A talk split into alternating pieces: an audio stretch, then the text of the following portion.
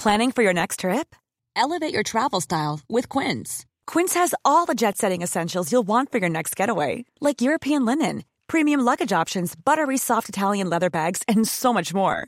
And is all priced at 50 to 80% less than similar brands.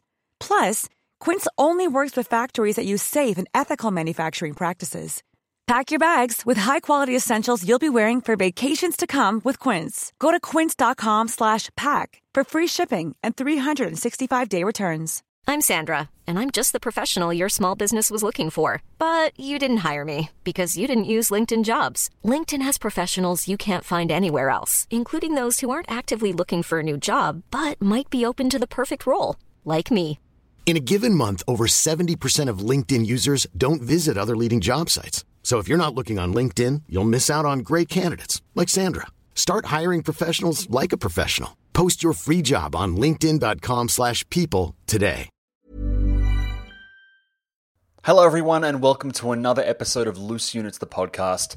Just a little, just a tiny bit of housekeeping. Um, I wanted to thank all of you who got behind Ruler Mark, the podcast about people's obsession with Paris, hosted by Tegan Higginbotham, that went live uh, on Monday. Um, and it's on iTunes right now. And I asked you all to jump on board and subscribe, and you did. And I just wanted to say thank you because it's it's been a roaring success and it's it's absolutely lovely. Uh, episode two for Ruler Mark goes up around the same time as this one, um, maybe a day later. Anyway, also, uh, Dad and I will be back in the studio very shortly, but as he's still overseas, it's time for another episode where I call him in Thailand and he talks us through some fairly traumatic stuff. Enjoy. When I was a little kid, my dad was a cop. You see, my dad was a cop in the 80s in Sydney, which is generally regarded as the wild west of law enforcement. A terrifying time to be a cop or a criminal or just to be in Sydney full stop. And I, one day, stumbled upon his case files and they absolutely ruined me. So years later, I approached Dad and we went through his old case files together and it became a book, Loose Units. It's in stores right now, actually. And now we're doing a podcast about it. Loose Units, the podcast, is a weekly true crime podcast where I sit across from my dad, an ex cop from the 80s, and we dive deep into the seedy underbelly of Sydney's policing. So we're doing this podcast down here in Collingwood every week at Castaway Studios together, and we hope you enjoy it. Hey, listen, I have a bit of a strange story for you that might be a good point to kick off this episode. So, um, Tegan and I thought we would take a little bit of a mini break um, and go to the Yarra Valley, which is, um, you know, like an hour and a half outside Melbourne, maybe. Um, and it's where a lot of the best wineries are, and it's green and it's gorgeous and it's it's it's really great. And we couldn't find any proper accommodation, um, you know, any any um, like Airbnbs or anything that that late because we did kind of book quite late. So we saw this thing for glamping, which is basically like rich people's version of camping. It's big, kind of fancy, you know, like um, desert style tents with Persian rugs and you know beds and a, fridge and it's it's, it's fully powered. Um. And so we uh, we signed up for it and we, we paid for this glamping thing. We get there and it's um, basically a campsite like a caravan park, and they've just kind of sequestered off this corner of the park near the forest and called it glamping. And it was basically just like big tents on a car park. And we're like, you know, whatever, whatever, it's all good. Um, and we stayed there, and you know, it's a caravan park, so there's lots of kids running around. We're like, you know, whatever. We're not, we're not precious. Uh, the area is beautiful, and we've stayed in kind of fairly dumpy places before, and this was, it was clean and it was fine. Um, and last night we were about to go to sleep, and we heard uh, effectively one of the tents near us. There was a big wedding in an adjacent valley, and everyone had streamed back, and there was this family having a full-on domestic uh, just outside, and it was spilling onto the front of our uh, like the little walkway onto our tent, and the guy was threatening to bash his wife, and it was 30 minutes of uh, a proper like really horrifying, uh, very loud, aggressive domestic, and we didn't feel safe. Um, And reception was closed, and so we waited until they were in their tents screaming and threatening to bash each other, and we um, was, so we, we, get, we get in the car and we head off. Uh, we drop the keys off. We call the after hours emergency number, and the woman's like, "Oh, that's a shame. Oh, I'll go and have a word." And I got this kind of weird vibe. So we call this morning. Um, Tegan calls, and uh, Tegan basically says, "You know, w- we didn't feel safe." Um, there were lots of children staying in the park, and we didn't feel it was appropriate. Uh, we felt, you know, like we were in danger. The woman was um, threatened with violence, and it was really upsetting. And the woman on the phone working at this park, uh, the Big Four, I, feel comfortable naming them, the Big Four um, uh, caravan park uh, in in uh, Yarra Valley this woman was like, "Well, yeah, yeah, that's a it's a real shame, but you know, we had a few people come up afterwards and say it was just you know a bit of a bit of a family blue, you know." And Tegan was trying to point out, no, no, this was like domestic violence, and we felt physically threatened, and we felt so threatened that we had to leave, and you know, um, and the woman's like, "Oh yeah, well, you know, you know, we can we can offer you a free night here, you know, to make it up for you if you like." Um, and we didn't know how to respond in the moment. We didn't know how to. We didn't know whether to call the cops. Um, we were so close, and just there was like you know like a piece of fabric separating us from these uh, several men who were really. It was very scary, and we didn't know what the protocol was. We, we were worried we hadn't handled it properly. We were toying with calling the police, but if we did that, they would hear us, and we they were so trashed. We thought they would go us, and we didn't think we didn't feel safe. So I basically wanted to ask you, as somebody who has been called to these kinds of situations, um, is there a is there a good way to handle this and like how do you handle these kind of situations, especially when it's someone else's family stuff going on that you're not technically part of? I would definitely um, call the police straight up. Okay. And explain to them what's happening and let them talk to you and, and elicit information from you. And what I would uh, do in that particular situation is I would even consider having the phone sort of take away the phone away from your mouth Yeah. and hold it in the direction of the party and let the police hear what's going on, which is Sure. really, really good idea because then they get a sense of, uh, of, you know, just how bad it can be. And you, you've also got to remember in these situations, historically, uh, weddings have been the scenes of a horrendous uh, altercations Really? and actually and and and have in the past and up up until now and no doubt well into the future, um, there have been people murdered at these functions. Jesus Christ, really? Yeah, true. That's fact. I mean, I recall one just a few months ago. It, it, it occasionally makes the news, and sometimes, uh, well, obviously, there are people filming, and I've seen the most. I mean, I've seen um, brawls at, at weddings. I mean, if you, after we we do this uh, podcast, you might like to just Google, um, uh, say, just type in uh, weddings brawls, weddings fights, you know, and, and it'll blow your mind because like funerals and weddings, these and Christmas time, there are certain events in people's lives where people repress a lot of feelings Yeah. and you don't know what triggered that particular event. It could be, uh, I mean, remember that movie, The Wedding Singer, you know, where at the beginning the guy is completely trashed, the singer, and, and then the guy comes out. Remember that scene where, um, Steve Buscemi comes out and, you know, and and people say terrible things at weddings. They, they, they think they're being funny. They're talking about the groom and they're telling him, telling the, the bride's to be's parents that, you know, he basically, you know, shags everything on two legs, that sort of stuff. And the family are going, hang on a sec, do we really want to hear that? And, and the guy thinks, oh, well, look, I'm being really, really funny, but he's pissed Yeah. completely all his, um, you know, barriers, all his, in normal day to day life, um, those, those things that we, you know, maintain as being civil and normal, they, all those things fall away. And unfortunately, if they fall away at, at a, at a funeral or a wedding, uh, and, and you know also that we may or may not have discussed, but, you know, I have extensive experience in the funeral industry. Yes. Uh, and boy, oh boy, some of the things I've witnessed. I mean, I, I, it, it's incredible. So, look, I would have called the police. Uh, if you felt that bad, perhaps you could have, um, perhaps, look, I, I don't think they would have. You, there, there's an, there's always this paranoia when you call the police about a noisy party or an event that, oh my God, are those people that are actually the cause of this? Are they going to come back and like have a go at me? But the reality is that they don't know who calls the police. The police never ever divulge that information, and um, and I think you have a um, okay. Here's a scenario. Imagine if uh, you and Tegan had well, you didn't do anything in that particular case. You left, but how would you feel? Mm. News this morning, you found out that someone had been murdered that night. Yeah, that's a yeah. You'd oh, oh shit. "Mm, maybe I should have done something. Yep.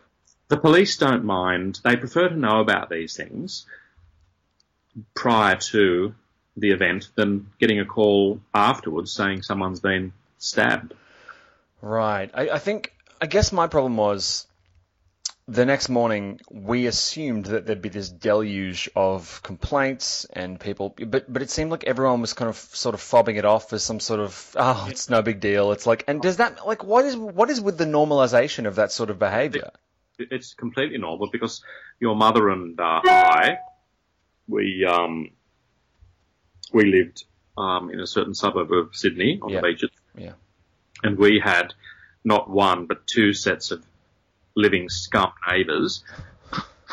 It was so bad our house used to vibrate, and you'd go into a delirious state where you would dream up demonic uh, methods of you know ritual killings for the. no, I'm serious. You, you, look, people that are deprived of sleep, uh, they you, you become insane. Yeah. That's let's face it. I'm, we've touched on this before that it's a form of torture Yeah. in actual CIA and you know they deprive people of sleep. Now, if it's three in the morning and your house is vibrating and there's a bunch of lunatics two, three, four doors up, or if you're in a valley or in on Sydney Harbour, it can be coming from another suburb across the water, and you feel like a complete tool calling the police and saying, "Look, there's a party, um, you know, ten kilometres away, Yeah. but I can hear it." Um, but then in the morning, once you go through that delirium traum- traumatic process and you fall asleep and you drift off into la la land, when you wake up in the morning and it's nice and quiet and there are birds outside and you're feeling slightly refreshed, you don't feel that same anger and angst and you kind of go, well, I'll move on. And then that's, it's, that's how it is. Yeah. But, you know, noise complaints are the bane of police officers' lives. But in that case last night or the night before, it's, it appears to me that it was a domestic. It's upset you and Tegan to the point where you were contemplating calling the police. Yeah. And uh, my advice in that particular situation is that, I mean, you felt so upset that you actually left that night. Now that's a that's a big call, and you know it's it's also in people's nature not people don't like to get involved, and everyone wakes up the next morning and oh you know whatever, and that's kind of yeah it's a funny thing isn't it? Um, Because one of my, I mean, obviously, I, I don't know, just that whole that that wing of like the crime mansion makes me so sick and angry. Have you ever, um, can you recall any times you you as a cop were called to uh, weddings um, or wedding related stuff uh, college. or funerals, as you said? Um, no, not uh, not offhand, but um, look, no, but look, I was actually going to touch on a particular topic uh, today that I haven't discussed with you. Oh, okay. So I was going to talk to you about uh, what police officers and I guess other emergency service people do. You know, flight attendants, um, doctors, nurses, paramedics, firemen, police officers. What happens when they're off duty and they uh, and they experience a particular incident? Uh, and a few weeks ago, uh, Christine and I we were up in uh, King's Cross, which used to be a very you know notorious suburb. And uh, the analogy I like to give today is that back in the 70s, there were bikie gangs with Harley Davidsons parked in the main strip where all the strip clubs were. And then a few weeks ago, I was up in King's Cross, which is only a few minutes from where I live. And I looked across to where all the big Harley Davidsons and all the Comancheros and the Bandidos and the Hells Angels and the Finks, all the big gangs used to be, and they were just Vespa motorcycles. Not quite as not quite as threatening. They're not so much brewing up meth in trailers as they are brewing up coffee in you know bespoke coffee houses. and, and, and that's the sort of the, the passage of time.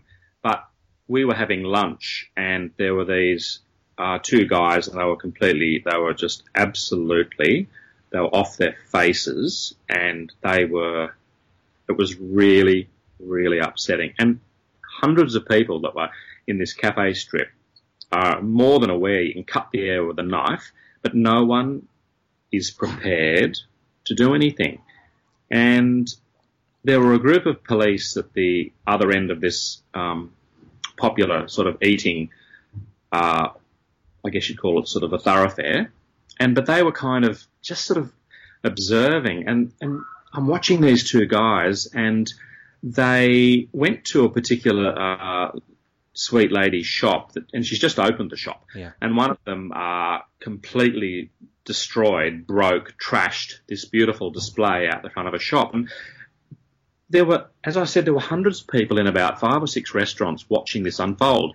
I'm trying to have my lunch and just trying to sort of, you know, just have a have a nice Sunday, and I'm watching these two scumbags, and they were they were literally out of control, and they were they were, they were big guys, and they were they were they were scary, and I this is my point.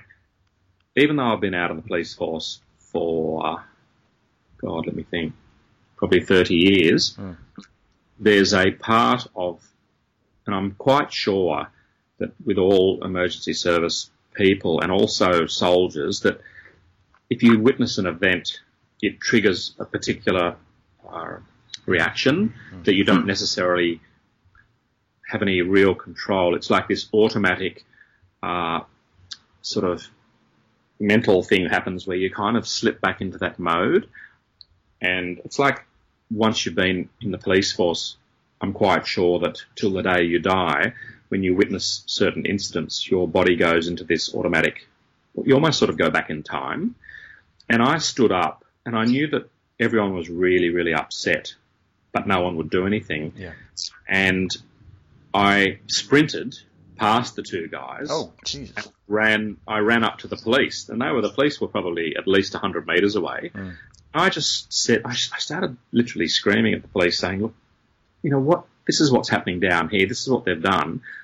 And I said, and they were kind of looking at me, going, "Well, you know." And I said, "Look, I said I'm an ex-police officer, and I said these guys, this is what they've done." And it's completely unacceptable, and something needs to be done. Now, it was weird because as soon as I mentioned the ex-police thing, you kind of you know, they kind of start to take a little bit more notice of you, which is a shame in a way because they really should be taking notice of, of everyone that says things about, you know, if, if things are bothering people, they should go, okay, yeah, well, you know, but because I mentioned the police thing. And then I came back to our table and the police came down and they, and it was a, and it was a pretty heavy situation and I was sort of waiting for one of the police to actually, you know, be flattened by these two guys. Yeah. And they arrested the guys and, and took them off. And then while Christine and I are sitting down having lunch, um, a couple of the people nearby that had been at other restaurants came up and thanked me. Complete strangers saying, look, we really, really, really appreciate what you did. But I thought, you know, it's, there's this society feeling that, you know, no one wants to get involved and people let things slide, but there comes a time. So, you know, that's a situation where I've been out of the police force for a long, long time, but a particular story that comes to mind.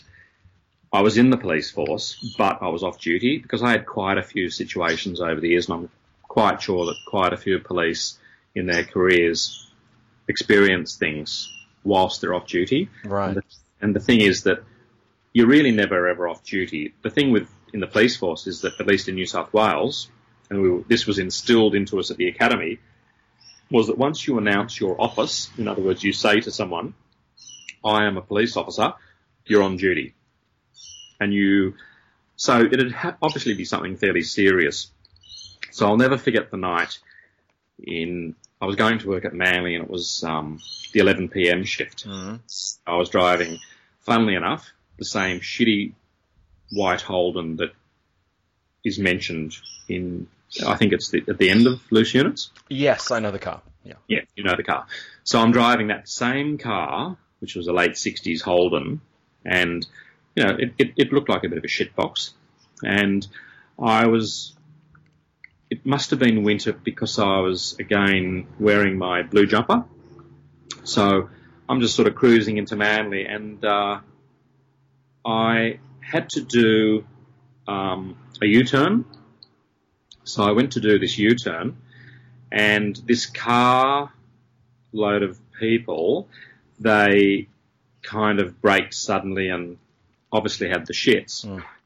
But, you know, I was obeying the road rules and as far as I was concerned, everything was sweet. But to them, they've seen me perhaps, you know, brake a little bit soon, or maybe they just weren't paying attention and they kind of had to sort of swerve slightly to avoid a collision. Hmm. I've turned around, started heading in the opposite direction, and I then looked in my rear vision mirror and I could see this car, and they kind of they also did a U-turn, and I, that made me feel slightly anxious. And then they started actually gaining on me, and I'm I'm probably doing 50 or 60 kilometres an hour, hmm. and they overtook me and cut me off, and they stopped their car in the middle of the road, Jesus. and I'm parked, and these two guys get out of his car and start coming toward me, and I'm thinking, well, you know, this isn't going to end too well. Yeah. And it was re- and it was late at night. There's, there's no one around, and what I did, because to them I'm just some young guy in a shit shit car, Yeah. and I'm fair game, and um, I but I had all my all my uh, I had my full uniform underneath my jumper, so as I kind of get out of the shitbox Holden in one amazingly smooth sort of super jumper. Come from behind the door. It was the most amazing thing to see these two shit bag, you know, just assholes. They're, they're kind of running toward me. And as I come from behind the door, this slow realization manages to sort of, uh, how do I say it, kind of began to materialize that I was in fact a fully armed police officer, Sure. and my my gun that I used because I'm left-handed, so my gun was on my on my left hip, Yeah. and I as sort of moved right out into full view. I remember seeing them like in a like in a in a in a movie that everything's moving at normal speed, and then all of a sudden they began to slow down, slow down, until they just stopped, and they absorbed and registered the entire situation was that they were about to assault an armed police officer. And I just stood there. And they stopped, turned, ran, hopped back in their car, Yeah. and fucked off. Stood there in the middle of the road. This is Pittwater Road, Manly, which is, you know, back in the day, look, it's, it's a really busy road now, but back then you know, it was probably a, a Sunday night. Yeah. And uh, I just had the biggest smile on my on my face, and I uh, I hopped uh, back in my car and headed off to work. And that was just an example of that I was prepared to, you know, take things further. Had it have, uh, I mean, it could have turned into a really nasty situation, and, and you know, the uniform saved me, I suppose. Yeah. Um, and then there was a time when I was again, when you're off duty. I mean, there's that there's that amazing story in in loose units about the escapee that I. Uh, Oh shit! In the department store, yes. Yeah. I mean, that's an amazing story oh. where, uh, you know, I'm off duty. I've been off duty for maybe four weeks. See the escapee, and for those that have read the book, will uh, will appreciate the gravity of that incredible story. Ryan Reynolds here from Mint Mobile. With the price of just about everything going up during inflation, we thought we'd bring our prices down. So to help us, we brought in a reverse auctioneer, which is apparently a thing. Mint Mobile unlimited premium wireless. Ready to get 30, 30, bit to get 30, bit to get 20, 20, 20, bit to get 20, 20, bit to get 15, 15, 15, 15 just 15 bucks a month. So, Give it a try at mintmobile.com slash switch. $45 upfront for three months plus taxes and fees. Promo for new customers for limited time. Unlimited more than 40 gigabytes per month. Slows. Full terms at mintmobile.com. Cool fact a crocodile can't stick out its tongue. Also, you can get health insurance for a month or just under a year in some states. United Healthcare short term insurance plans, underwritten by Golden Rule Insurance Company, offer flexible, budget friendly coverage for you. Learn more at uhone.com. Hey, it's Ryan Reynolds, and I'm here with Keith, co-star of my upcoming film, If, only in theaters May 17th. Do you want to tell people the big news? All right, I'll do. Sign up now and you'll get unlimited for $15 a month in six months of Paramount Plus Essential Plan on us. Mintmobile.com slash switch. Upfront payment of $45 equivalent to $15 per month. Unlimited over 40 gigabytes per month. Face lower speeds. Videos at 480p. Active Mint customers by 531.24 get six months of Paramount Plus Essential Plan. Auto renews after six months. Offer ends May 31st, 2024. Separate Paramount Plus registration required. Terms and conditions apply if rated PG. Yeah, Um, absolutely. you know, but but you know, I was in a Chinese restaurant once um, getting takeaway, and there was a customer, and he was uh, off his face on on some some drugs, and he was incredibly violent, and he was you know literally throwing furniture around, Yeah. and every single person in that restaurant, you know, there were there were families with young kids, um, and it was so traumatic for uh, for everyone involved. There were probably 50 people in the restaurant. It was a Saturday night. It was in Dee Why, which is on the northern beaches of Sydney, and uh, you know, it was mid 80s, so I've sort of, you know, I'm, I'm in my mid 20s, you know, dressed like a bag of shit. Probably been at the beach all day, chilling, uh, coming to get my takeaway order, sat there, witnessed this, this psychopath going completely off the Richter. And funnily enough, that restaurant, which is still there today, is only 100 metres from Dee Police Station. Oh, okay. But, you know, it's, it's, it's, it's the moment. It's, it's that point in time where you, you don't even think. You just go into, and you forget that you're not in uniform. You forget you don't have a backup. You forget you don't have a radio. But you, in essence, you put yourself on duty. And I said to the owners of this restaurant, I said, look, because you always carry your ID. So I flashed my badge and said, look, you know, I'm a police officer and this is, you know, would you like me to deal with this? And they said, look, we'd really appreciate it. So I went up to this guy, bearing in mind that there are probably 50 people watching. So I need to be a little bit kind of, you know, discreet. So what I did, I, I got my thumb and forefinger and I put it behind his neck, near sort of one side of either side of his neck, Yeah. and I squeezed gently. And I, uh, it's a weird thing, but when you do that to someone, if you get the right spot, you make them feel a little bit kind of woozy. Shit, is that a Vulcan nerve pinch? Uh, but it works wonders if you if you do it properly. yeah. And uh, but it, but to the to the public, they're looking at you thinking, wow, he's he's just amazing. He's pretty well taken control of this person, but it looks as though he's just the guy's just walking politely with him. And um, and I escorted the guy out onto the uh, onto the footpath. You know, we exchanged a few words, and I uh, told him told him to leave, and he, uh, he and he and he left, and there were no dramas. And then I, I went back inside and got my takeaway. Um, so there are there are ways, and, and when we were at the academy, I'll never ever forget that. And this is going to sound a little bit kind of, you know, not weird, but it's a fact of policing in that we were taught um, from a very uh, sort of early time within the police academy.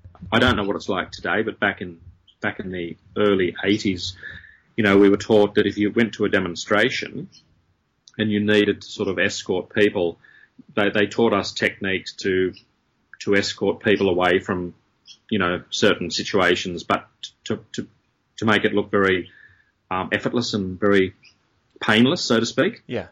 if I can say that, because you know that when you watch the news coverage and you see police officers completely losing the plot in demonstrations and riots, which are pretty scary, obviously, um, and it looks really, really bad. But there are, we were actually taught techniques to come up to people very discreetly and just sort of put your slide your sort of hand between their arm and their their body and just you know hold onto their wrist and give it a bit of a twist so that it looks very, very you know orderly Yeah. And harmless, but you're actually causing a little bit of pain to the person. And the more they kind of um, object, you just very discreetly apply a little bit more pressure. Um, but the thing is, no one knows. In terms of the cameras filming you, Right. they they they don't um, they don't really. It looks very very peaceful and, and gentle. But I mean, um, like, have you ever dealt with any protesters? Have you Yeah. ever dealt with any major protests? Yeah, I went I went to a a really really um, full on demonstration in the city. Yeah. and I think this is probably the first time I've ever discussed this, but um, the police sort of stand in a line, and you're and you're face to face with the the demonstrators, Yeah. and there's a lot of tension. And the weird thing, Paul, is that I'll never ever forget this particular. It was my first and last demonstration, thank God, that I've ever ever been to. Yeah. I was looking, I was standing opposite this person, this girl actually, and I kind of we were we, everyone's really like where the line, you know, is that the thin blue line, Mm. us and you know the police sort of are in the middle. We're we're trying to sort of, in a way, protect the protester from the people that are against the protester.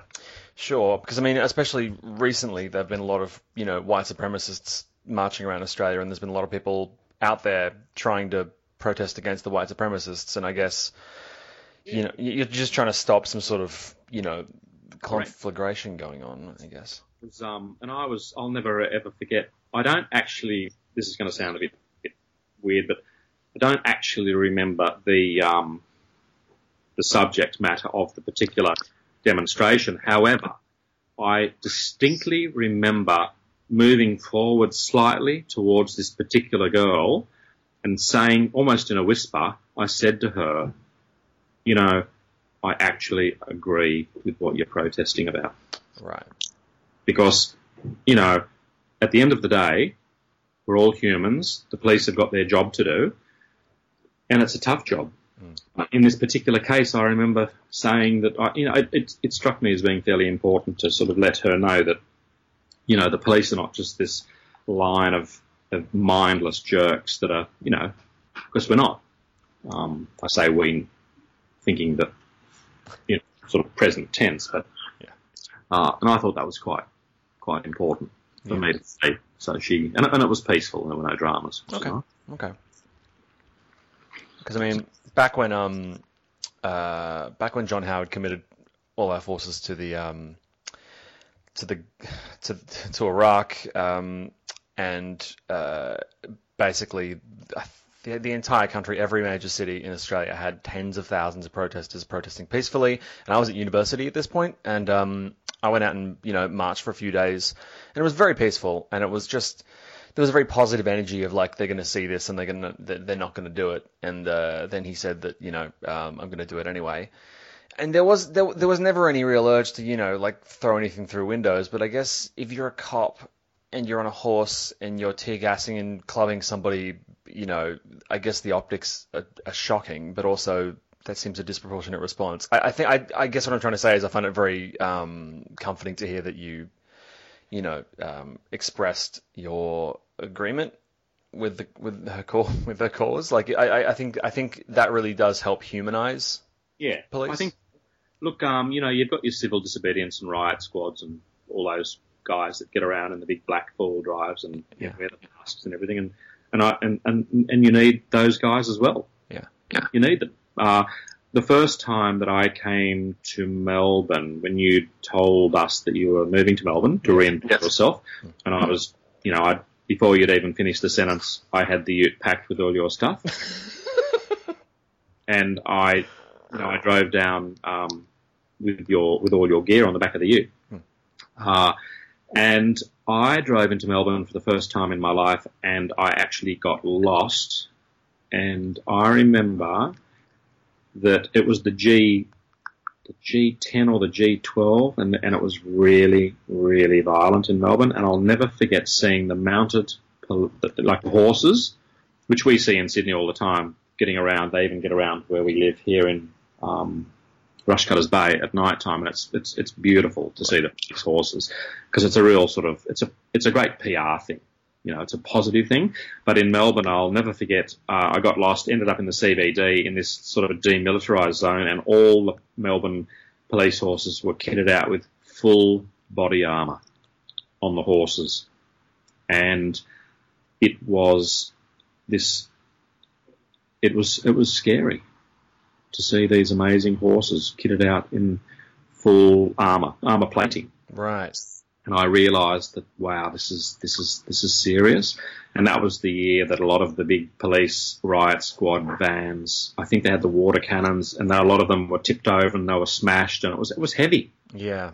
And um, you know, it, that's that's another side of um, of, of policing that, uh, and, and you know, you see the footage of these police, the riot squad, and, and, and you know, they're all look, at the end of the day, they, they put their gear away, they put it in a locker and they, they catch public transport or they drive a car or a motorbike and they go back home to their, to their lives. Their, you know, Yeah.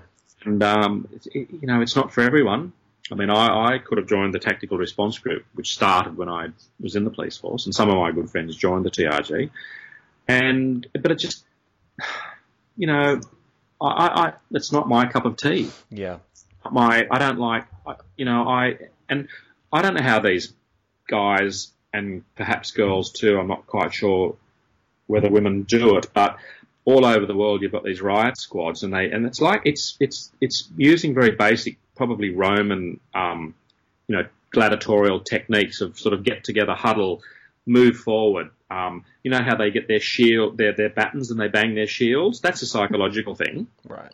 It's to it's to it's to make the protesters feel, oh shit, this is really really bad, and and if we don't get out of here, uh, it's it's going to end, you know, pretty badly. Yeah. But you know, you need there are people that actually do that, and um, yeah, it's um, and and and how they don't lose their temper. Uh, Well, I mean, I, I assume that you know that does happen. It does, Yeah. yeah, because that's that human side of things. Yeah, uh, yeah, exactly. Um, I only have one more question before we wrap up this bonus episode of Loose Units, the podcast, Dad. Um, in the story where you escorted the raving lunatic out of the Chinese restaurant, when you came back in to collect your food, They did they did they give you any free prawn crackers or any discounts or anything? They they, they obviously said to me, um, no charge. Obviously, but uh, hey, it was. it might have been fifteen dollars. I don't. I think that qualifies as police corruption, and I hope any any people in internal affairs who are listening are putting that on your record. Paul, Paul, I didn't. I haven't. I didn't say whether I paid or I didn't pay. You didn't pay. I can't remember. You didn't pay. But uh, anyway, Crafty so and so. Mm. Yeah, so look, it's uh, it's all about um, the point of this whole. You know what I was saying is is that um, even today, um, you know, if I see something uh, that happens, uh, it uh, you know, I guess like like training. I, I, you know, in, when I did skydiving for five years and I had three malfunctions. The first malfunction I had, uh, where I had to cut away from my main canopy, uh, you don't think about it. You don't go, oh, and, and process all this stuff. No, no, no, no. You've got a malfunction, you're falling, you're plummeting, you're about to die, you cut away from your main, you deploy your reserve, and it saves your life. Right, so you just act. Now, I guess what I'm saying is I kind of wish you'd been there, just just to see what it's like to see someone who's got the relevant training, how they would react in that kind of situation at the campsite. Yeah, but look, um, you know, again, everyone's human. Um, I told you that story about my friend uh, that cut his lip. I told you that story. Yes, and I listeners will remember that I've almost fainted. It's, the, the thing is that, look, you, no one knows how they're going to react. Um, and, and look, you know that I went on to join the New South Wales Fire Brigade, and I did that for ten years. Yeah. And um, I, you know, I've never ever really discussed um, any of those incredible stories, but um, you know, I have witnessed firefighters um, in very, very stressful situations basically become uh, utterly useless. They, and it happens in all professions with extreme stress, I imagine. Yeah. Uh, where, and you, you, there's no warning, and something triggers off this this reaction inside you where you just completely shut down. And I, and I've seen professional colleagues in various situations. Uh, for no apparent reason, just some trigger. It could be personal. It could be, you know, I don't know what, what can cause it, but I've seen really, really amazing professional people just lose it and, and, and basically have to be taken, taken aside and, because they are no longer uh, capable of, of, of helping, they they become a hindrance. Um, and, and, and what happens is, of course, when something happens to a colleague in that situation, you, you know, you have to divert manpower to, to those people to assist them as well. And then you're sort of losing strength with your core group that are going into a situation. And it's all, you know, but people, you know, when you least expect it, things in life can, can trigger, um, all, all sorts of things. And, you know, like uh, some of the things that I did in forensics, which we've never discussed because that's for another another day, another book. But those forensic stories, um, when I look back at those, and they are, you know, if you think that the stories in Loose Unit's first book, they don't rate with the forensics. The forensics is like it's it's like the Twilight Zone on speed. I truly cannot wait to tell those stories. And I also, when you mentioned the fire brigade stuff there, um, I kind of want to delve into those at some point as well. But listen, um, I, I I think listeners, if you have a thirst for those stories, please let us know on the um on the Loose Units Facebook page, facebook.com forward slash loose units. Um, and please, uh, regardless of whether you're driving or on public transport or lying on a beach somewhere listening to this podcast, please take one headphone out, scream into it, and thank Dad for all his amazing stories. Uh, we'll be back with our regularly scheduled programming and our regular episodes uh, very shortly, but we hope you've enjoyed these bonus episodes. Uh, Dad, thank you so much for um, for hooking us up again. All an absolute pleasure. Aww. Aww.